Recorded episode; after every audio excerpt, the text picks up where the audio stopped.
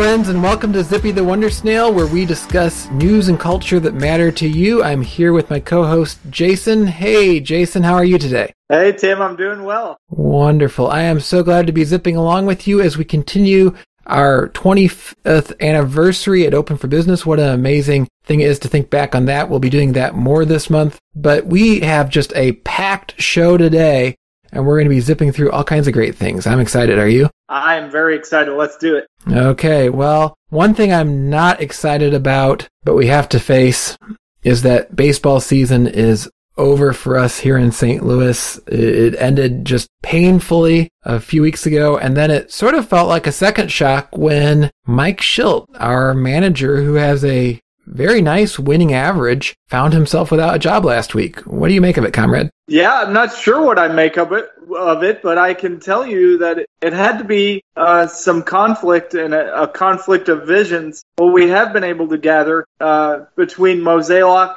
Shildt, and perhaps the hitting coach Jeff Albert. So uh, it sounded like also that they weren't going to renew Mike Shildt even if they had not fired him that day. That particular Thursday. Um, they said they acted like they could they could go another year, but after that they weren't going to. And then uh, whatever this was that came up, they're like, let's pull the trigger now. So the speculation has been rampant who the next guy is going to be, and and Shildt was very diplomatic, and he refused to say what it was, and he refused to criticize uh, the other members of the of the team there of the brass. Uh, so that was great. But internal and external options, there's there's been Yadi rumors as the first player manager. There's been Oliver Marmol, who's the bench coach now. Uh, uh, Matt Holliday, former Cardinal, and uh, finished up with the Rockies and started his career with the Rockies. Very good friends with Nolan Arenado. Um, we'll see what happens, but I think we're going to see by the middle of November, we'll know who the next manager of the St. Louis Cardinals is. Yes, yeah, it does seem like they're wanting to move quickly, and it wouldn't make much sense to so abruptly fire Shildt and then just leave it vacant. So I do hope we get some answers at least on who will be managing next year soon. And I have to say, I like two of those options you mentioned especially well, but I'm particularly partial, and I suspect a lot of St. Louis is to the idea of a player manager in Yadi. And what a neat opportunity it would seem like to me. And it makes me wonder if this is part of the conversation on why they they decided to break with Shildt when they did. What a neat opportunity if Yadi's last year as a player and just a historic player, a future Hall of Fame player, was also his first year as manager, and then he just continues on in that role after that. That would just be utterly spectacular, it seems like to me. Right, and, and that would create a lot of buzz. And I think for me, that's what I look at this firing. It's a way to generate buzz because I don't see any other motivation for doing that. They made the playoffs all three years that he was the manager. Um, but now they've got the big players. They've got Nolan. They've got Goldschmidt. And now it seems like it's time to make a big splash. That's a little bit out of character for the Cardinals, but everybody, if, if Yadier Molina became the manager, that everybody in baseball would be talking about that. So could be something like that. Could be Matt Holliday, who recently retired. That's almost like having a player manager um, because he played so long and so well, and such good friends with uh, with Nolan Arenado. And the other option, which I forgot to mention, is Skip Schumaker. Oh yes, coaching first base for the Padres. Um, he's well liked in the clubhouse still. There are guys that played with him, obviously Wainwright and Yadi, um, and a couple others. Um, and he has the skills to be a manager, but he's still young enough that he can connect with the players. So could be Skip Schumaker as well. Um, we'll see. We'll see. That's all I can say. I hope for as abrupt as it was, and really in some ways heartbreaking as it was, listening to, to Shildt's news conference this week and hearing him tear up at the end, uh, trying to get through it and, and, his loyalty to the team and to the players and just the classy way he handled it. And I, I know there's some personal well-being motivation in that, that it wasn't going to benefit him in the future if he did a tell-all session, but still a, a really, really classy way he, he handled it.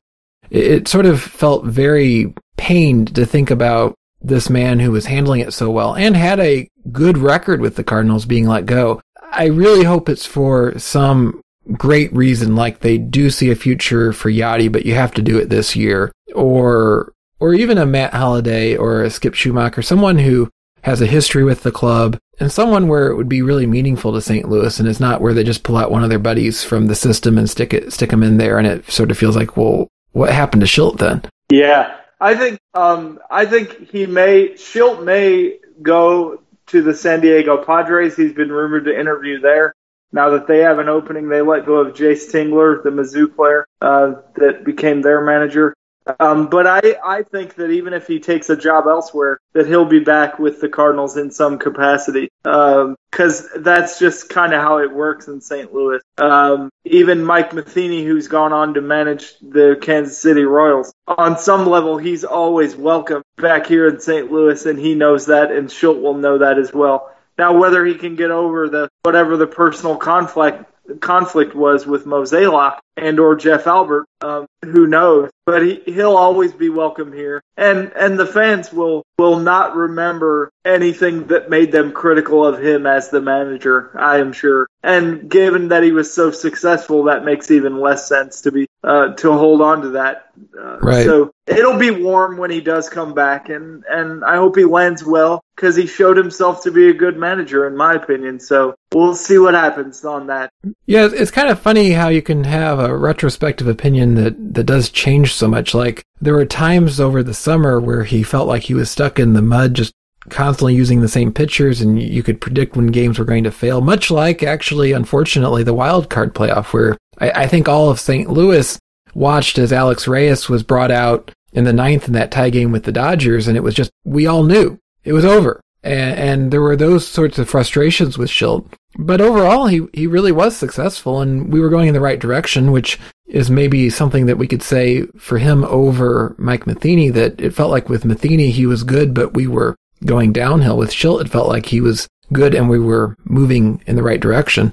What I would what I would say in defense of that move, um, because my brother said something similar, is that if somehow you get Alex Reyes through that inning and he doesn't lose on that home run in the wild card game, then we are in a much better position than the Dodgers were at that point in the game because they had used so many more pitchers. So it was literally, you know, one out that he needed to get functionally um, and he couldn't get it. So, uh, but if he had gotten it, you know, we're having a very different conversation. And now we're seeing that maybe the Cardinals were a lot stronger uh, than people thought, and the Dodgers a lot weaker because right now um, LA is struggling. So my my brothers said that it was a defensible decision um, on pure baseball terms, but on on performance terms, as Reyes had been, uh, maybe not. So we were kind of hoping he would somehow get through it. Um, they don't want to give up on him. He's still so young, and he's going to be in the rotation next year. So I I was worried, I was concerned, but I also hoped that he could get through it, and he just didn't. So right, yeah. As a, glad at least that Pujols wasn't the one that took us out of the the postseason with some kind of big swing when he came up. But I, I think if there was one thing, and I, I, wish we knew what the quote unquote philosophical differences were, and I suspect it's probably something else that I might not even agree with Mozeliak on.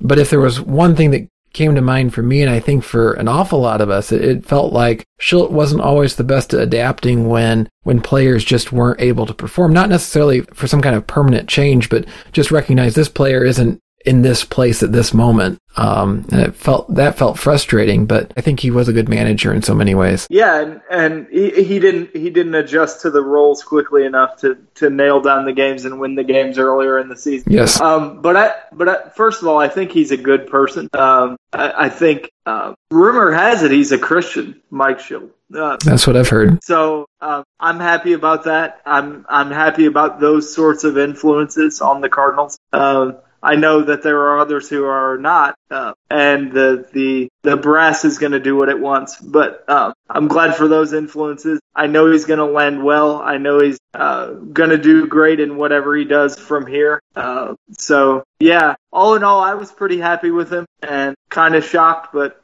here we are. You do raise an interesting point uh, as we wrap up this segment, but one, I, this is something I've been praying for, I, I, and it might sound kind of silly, but I, think since we do put such a, a spotlight on sports in this culture, I'm always so thankful when we have dedicated Christians in leadership roles in, in, our sports teams because it provides a wonderful platform. And I love that we've had that with, with Adam Wainwright and Matt Holliday and Matt Carpenter. Um, and this is where I'd love to see someone like a Matt Holliday take this role as coach, uh, because it would be so nice to continue to have that presence. Certainly, Mike Matheny was fantastic at that. He'd go and share his testimony and so on. Um, but in a culture that there aren't a whole lot of opportunities at sort of the big pop culture level to to share your Christian faith, at athleticism seems to make people a little bit more willing to hear it. And so I'm praying, and I, I hope that that's the case, that the Cardinals can continue to have uh, solid Christian leadership in the highest levels of of the the clubhouse. That would be a wonderful thing.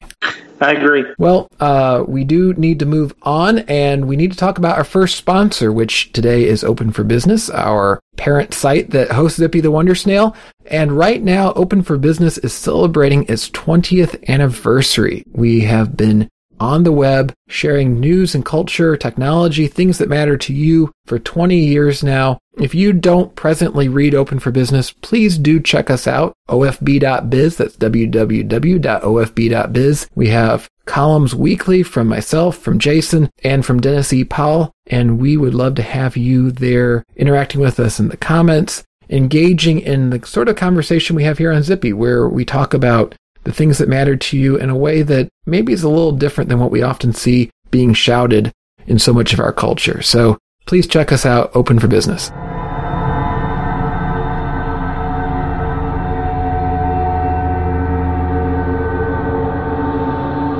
Well, we're going from arguably the fluffy side of Zippy the Wonder Snail talking about baseball, which, you know, we take very seriously here at Zippy, but also we realize is a game to something that very much isn't, which is the sanctity of life. And Jason, you wrote a, a follow up piece on abortion recently on Open for Business, and maybe you could just walk our readers through it a little bit and we can dig into that more. This is such a big topic right now. Once again, it's always a big topic, but we're certainly talking about it a lot in our culture. And I think you have some helpful insights to direct that conversation. Um, the way I approached it in this particular piece was I'm approaching it as an ongoing discussion between people who are discussing the issue of abortion. So I'm bringing up arguments that are being made uh, against the pro-life position. And one of the arguments that gets made, and it belongs in scare quotes because it's not really an argument, is that well, if you're not a woman, you don't get to make these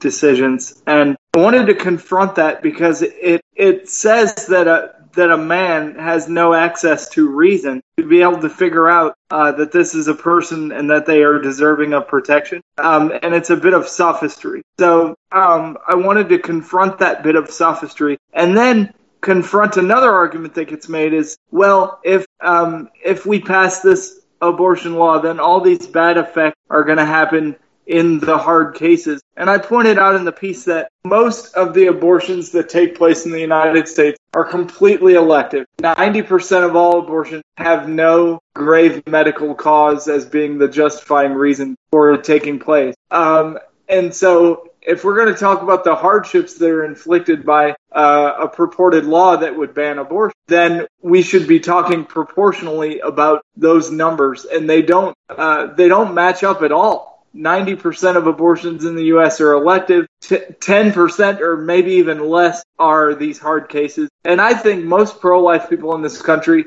if they could get a law where we only had hard cases or we only had abortions that took place um, after rape or incest, even though that might be philosophically unacceptable um, in the abstract, I would take that right now, and I think a lot of people would too. So, um, and you pointed out before the show started, uh, is is taking an extreme situation or an unfortunate situation and making it programmatic for the entire uh, issue, so that the bulk of the issue gets completely ignored. So th- that pro-choice position is um, because these hard cases exist, because negative impacts may happen to a small number of individuals, then let's not uh, regulate this at all. And let's not think about the humanity of the uh, person in the womb there. So I wanted to confront that and challenge it and do it from my unique perspective that is nonpartisan. Um, but to confront the, the arguments head on.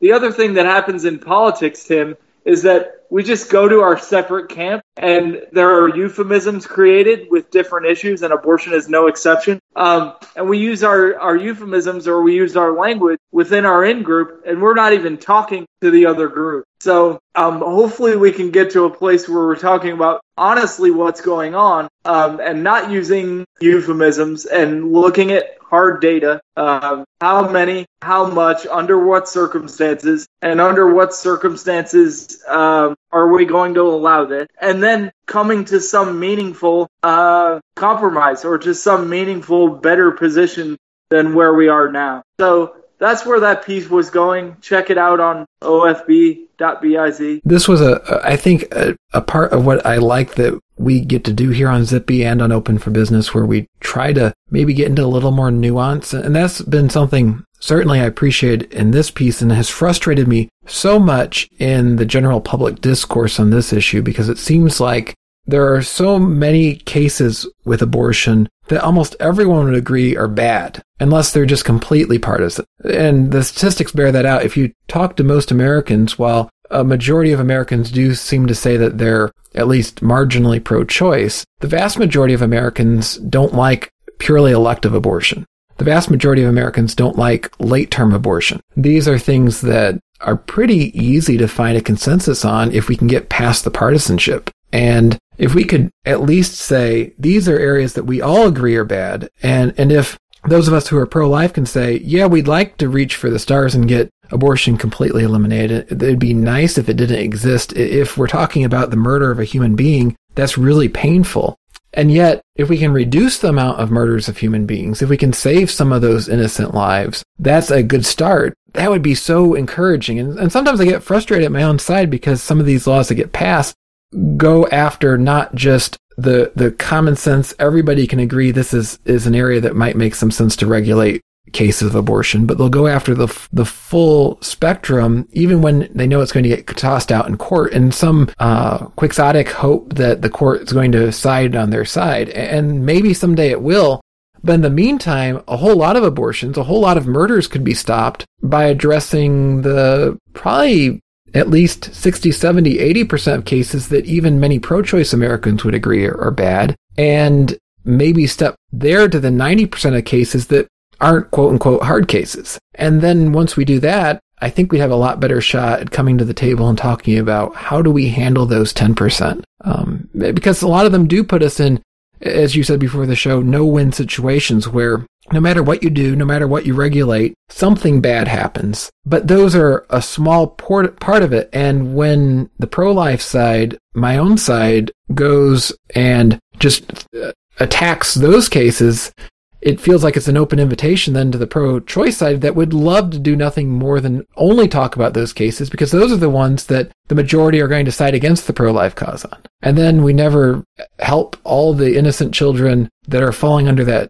80, 90%, or maybe even 95, 96%, that most people would say we really should have some regulation here on. I mean, uh, we, you and I talked the last time we were on this subject. Europe has stricter controls on abortion than we do in the United States. So right. couldn't we at least start by getting as strict as Europe? Europe is not a theocracy by any stretch of the imagination. Couldn't we at least approach where Europe is as a starting point? Right. I agree, and and again, you know, that's it, it's kind of a it's kind of a joke that gets past around. Oh, you want to be like Europe, but in this case, we do because they seem to have found a more moderate position than our politics are allowing us to have. So, uh, in that way, let's be like Europe. Let's regulate abortions that don't make sense. Let's regulate it up to 12 weeks or 15 weeks. Um, and we talked about that last time because there are cases before the court about that, uh, especially the one in Mississippi. So, yes, let's go after um, the vast, vast majority of abortion and then we can talk about uh, what else we might be able to compromise on. Uh, but let's get the proportions right. Was my point in the piece there. So. Yeah. Uh, before we move on, I, I, did want to talk about one other aspect you bring up in the piece. You you talk about the issue that people really like to avoid, and that's disability and abortion. Um, one of the unspoken ugly parts of the whole abortion complex is, for example, how many children with Down syndrome are aborted every year.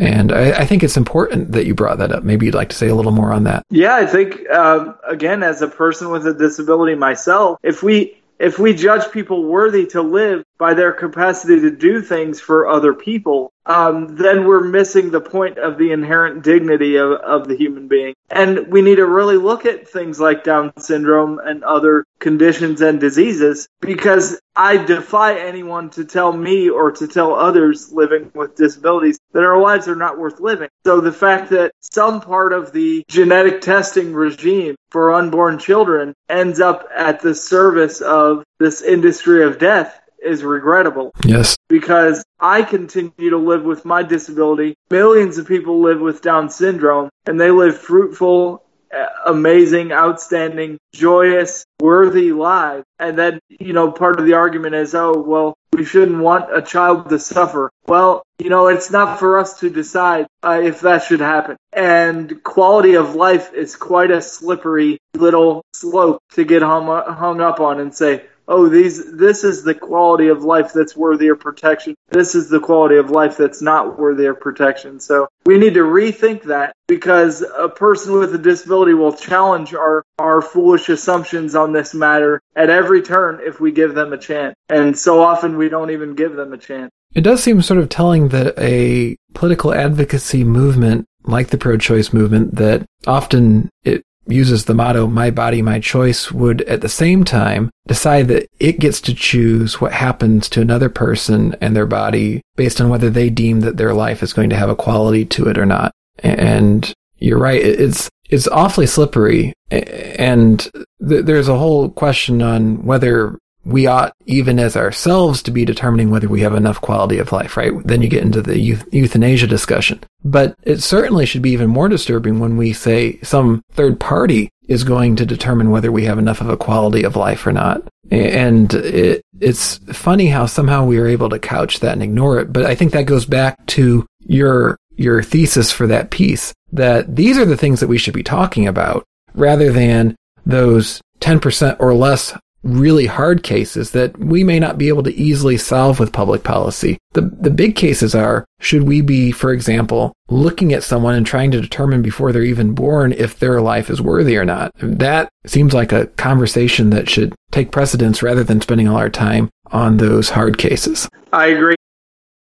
Theology, Disability, and the Body of Christ uh, by Brian Brock. Um, and it's a book I've been reading. And he has a whole chapter about uh, the genetic testing regime and how, because in the absence of philosophical reflection, a lot of that genetic testing tends toward abortion and, and ends in abortion. And he challenges that. And uh, that chapter by itself is worth the price of admission, as they say. So we'll put that in the show notes. Uh, Mr. Brock has a son who is both uh, diagnosed with Down syndrome and is autistic. So, um, and no one after meeting Adam, his son, is going to say that his life isn't worth protecting, even though it's been very challenging. So that was a very, uh, a very obvious case uh, where it would be hard to look him in the eyes and say, you don't deserve to live. Um, and I was moved by various parts of the book myself as a person with a disability. Uh, so we'll, we'll put that in the show notes and check it out.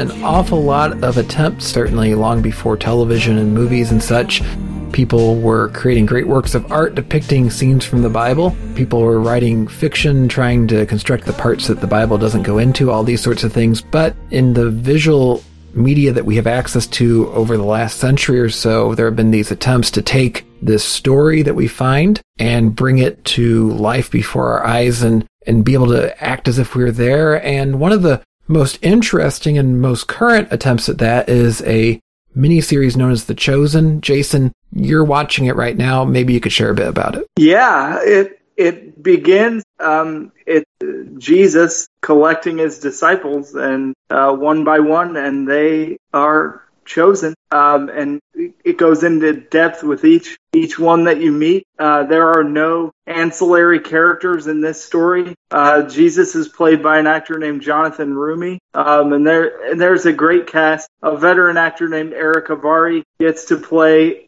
uh, Nicodemus. Um, and on some level, the producers of the show are able to make almost everybody that you meet in the show sympathetic or at least understandable from their position. But it gives us a chance to see what it might have been like to meet the apostles, to walk with Jesus, to be uh, his enemy, to be the curious bystanders, uh, to meet his mother, to meet uh, others along the way. Um, and this show is crowdfunded. So they've been getting donations to produce the show and they want to, I think they want to say, they said they want to do seven seasons and they're going to go all the way through, I think the four gospels if they can. Um, and, and I love what I love about the chosen that I've noted so far is that there is a distinct lack of cheese. There's no cheese with this show. It's just this is how it might have gone down. This is how um, it may have happened with these real people. And I think it helps us um, as Christians when our Bibles can come alive because they were real. They were real people. They lived and walked and and worshipped and experienced life. Um, they were not just two dimensional characters uh, that we meet on the pages of our Bible. Um, and this goes a long way to help us to see that and to maybe um, see our faith in a new way. So I really appreciate it. Um, and you should check it out, Tim. I know you haven't had a chance to really get too deep into it. I know you've seen some clips and things, uh, but I've watched all the way through the two seasons that are out so far. Yeah, it's been something that I've been feeling like I should watch. I have seen some clips. The the church I've been at while I'm in the process of, of planting Little Hills has been showing some clips. Uh, they showed some clips this spring, right when the second season dropped, and it does look incredibly well done. In, some sense, just seeing the clips, it it makes me think back to the Passion of the Christ. Obviously, a very different film in some sense, in that it was filmed with um, the dialogue in Latin, for example. But, but in the artistic quality, it looks very well done. And, and like you said, one thing that's been infamously present in so much of Christian film has been, been cheese and poor production quality. And it, it seems so sad that the same entity, the church, that for a millennia or so was the one that set the standard for culture and was right at the heart of the movement of art and music and so on, so often today puts out stuff that is really, really bad. And so I, I love that they seem to not be doing that. I, I, I have struggled. Now, one thing, I, I'm just bad at watching new television series. That's always been something I've been bad at. But I do have a couple things I struggle with, and maybe we can talk about that. One thing, just theologically, I, I, still wrestle with putting Jesus on screen. That's admittedly one of my, my theological things. And, and I, I kind of wrestle with it where I'm not a hardliner where I say absolutely not, he shouldn't be on screen. I actually love the passion of the Christ, for example, but, but I do struggle a little there. And sort of connected to that, I, I tend to struggle a bit with series that dramatize the life of Christ. I, I, personally have written drama on different biblical characters. I, I wrote a play a while back, for example, uh, eh, framed as a tragedy on the life of King Saul and had a, a, blast doing it. I think those sorts of things are good to, to, to bring the characters to life and to flesh out their thought processes beyond what we see on the pages of scripture, as long as we remember that it isn't on the pages of scripture. But I think that's one place where I'm, I'm kind of torn and I, I don't know the right answer to this. But for example, when a, a, a dramatic performance like this inserts words into Jesus' mouth, I, I just kind of worry. It's amazing how people can watch something like that and then they think the person being dramatized said it. And, and that's one thing if it's King Saul, you know, a, a king that isn't particularly even good. He's not by any means the most wicked king in the Bible, but not a good king. And so if Saul says something in my play and, and it's attributed to him and somehow someone gets stuck in their head that that's what Saul said in the Bible, it, it isn't really that big a deal in some sense. I'm not saying it's good, but it's not that big a deal. But I do wonder what happens when we insert words into Jesus' mouth, even ones that are very reverent, that someone might then develop and they think, well, Jesus said this, and so I'm going to build that into my position on this or that issue or whatever. It seems like it's at least a challenge. Just a, a silly pop culture example I saw someone referring to the other day is the old um, Saturday Night Live satire of Sarah Palin when she was running for vice president. And, and they had that fantastic line that was really funny at the time that the, the fake Sarah Palin said, I can see Russia from my from my front porch. Yeah. And if you survey people today, probably I, I think actually a majority of Americans think that she actually really did say that. And she didn't. Right. And and so I, I guess I wrestle a little bit. How do we dramatize the life of Christ and build it out in a way that you can put on screen, which in so many ways is a, a laudable effort, but help people not to think that every word that's said is from the Bible. Uh, And what I actually, and I'll, I'll, say this in defense of the show, at least sort of tangentially to your point, is you can actually see they dramatize the composition of the gospel in the show. So when you're talking and walking with Jesus, you may hear things that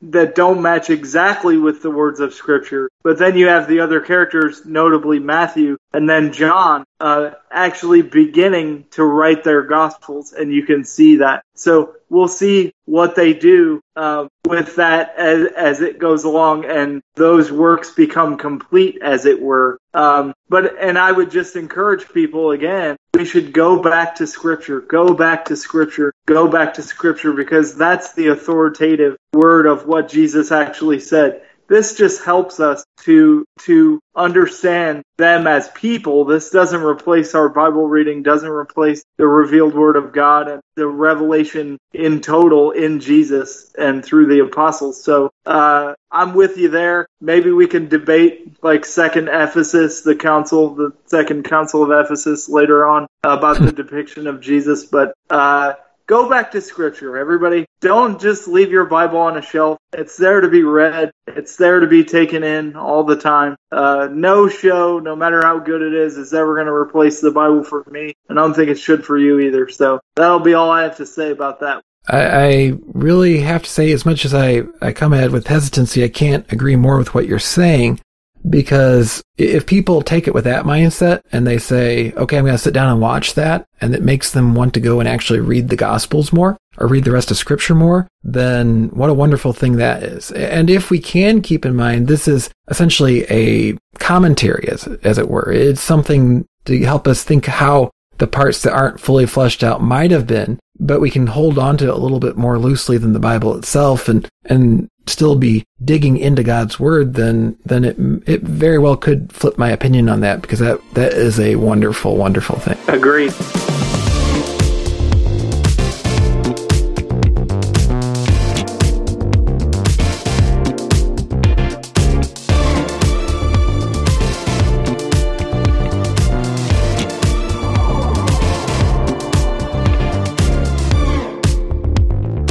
Jason, you know what else is a wonderful thing? What's that, Tim? Faithtree.com Grow. We've been talking about digging into God's Word, and that is a place where you can dig into God's Word even this very day and hear wonderful voices. Speaking of commentary, providing commentary on Scripture, preaching on Scripture, writing articles on Scripture. You can even get a convenient link to Zippy the Wonder Snail right there at faithtree.com grow. It's so helpful as we're digging into scripture. And I, think this can help us in those places where we do inject things that the Bible hasn't said and think they're there. Like, you know, oftentimes people think things that Benjamin Franklin said are really in scripture. One thing that can help us to do that is just spend more time in God's Word and around people helping to explain God's Word for us. And faithtree.com grow is a great place to do that. You're really good at doing commercials, Tim. Well, I, think I should thank you for that. And in any case, people should go to faithtree.com grow. And the offer isn't good just for the next 20 minutes. It's good every single day. Go and check it out. And incidentally, right now, when you go to faithtree.com grow, you get to, no, I'm, I'm kidding. It, when you go to faithtree.com grow right now, you can also check out the, the opportunity to relive Faithtoberfest that we had last week. A wonderful journey through faith and music and God's faithfulness right at the center of it that I think will really make your day or your evening if you haven't already seen it. So once again, grow.faithtree.com, faithtree.com grow is here for you, and I hope you enjoy it. Well, speaking of digging into God's Word, we always try to do that, Jason. And as we end the show today, we're actually turning to the end of the Bible. We're turning to Revelation chapter 22. What do you think of when you think of Revelation 22? Well, I think of the end because uh, it is the very end of the Bible and it is uh, wrapping up the story. And it is a story, even though it's true. And we can get misled by that word story, but God has been telling a story from the beginning to the end, and He wants to invite us into it. And when you get to Revelation 22, everything that we hope for and has been promised to us comes to its fruition there. So, uh, you know, I remember being taught uh, a simple way to break up the Bible into four parts, and it was creation, fall, redemption, and consummation. And so when we get to Revelation 22, that means everything's going to be consummated. Everything's going to come to its end and be wrapped up, and God is going to have the victory. And so, uh, what a joy it is to know that God has made a promise and he will keep it and he will be victorious. And uh, things that you hear in Revelation, uh, behold, I am making all things new. Uh, I am the bright morning star, the Lord Jesus says. Uh, but he's going to wrap up our story and his story into one and we can have joy and peace in Christ because he returns and he takes us to the new Jerusalem with him. Amen. Yes. Uh, one reason we're talking about Revelation 22 today is that a Bible study I've been leading for the last nine years is actually going to be discussing Revelation 22 tonight. And yes, you heard that right. last nine years we've been working towards this. We started a study through the chronological Bible, which there are a number of them available. I'll put some in the show notes if anyone's interested, but they're really neat study Bibles that rearrange the order of the books so that, for example, when you're reading the history of the kings, you go back and forth between the history and the prophets and what they're saying about a given king or a given situation in Israel. Likewise, in the New Testament, for example, in Acts, you also read some of the epistles that are happening as Acts is happening. So helpful in trying to connect and, and recognize what Jason was saying, which is that yes, we might call this a story, but we don't call it a story because it's fictional. We call it a story that's a true story. It's something that actually happened. And when you connect the historical pieces together, it can help us to see that. Anyway, we've been going through this for nine years and we just got to Revelation 22. So it feels sort of like we've been anticipating the return of Christ. Just like in life, we're anticipating the return of Christ. We're looking forward to it. And, and so it, it's really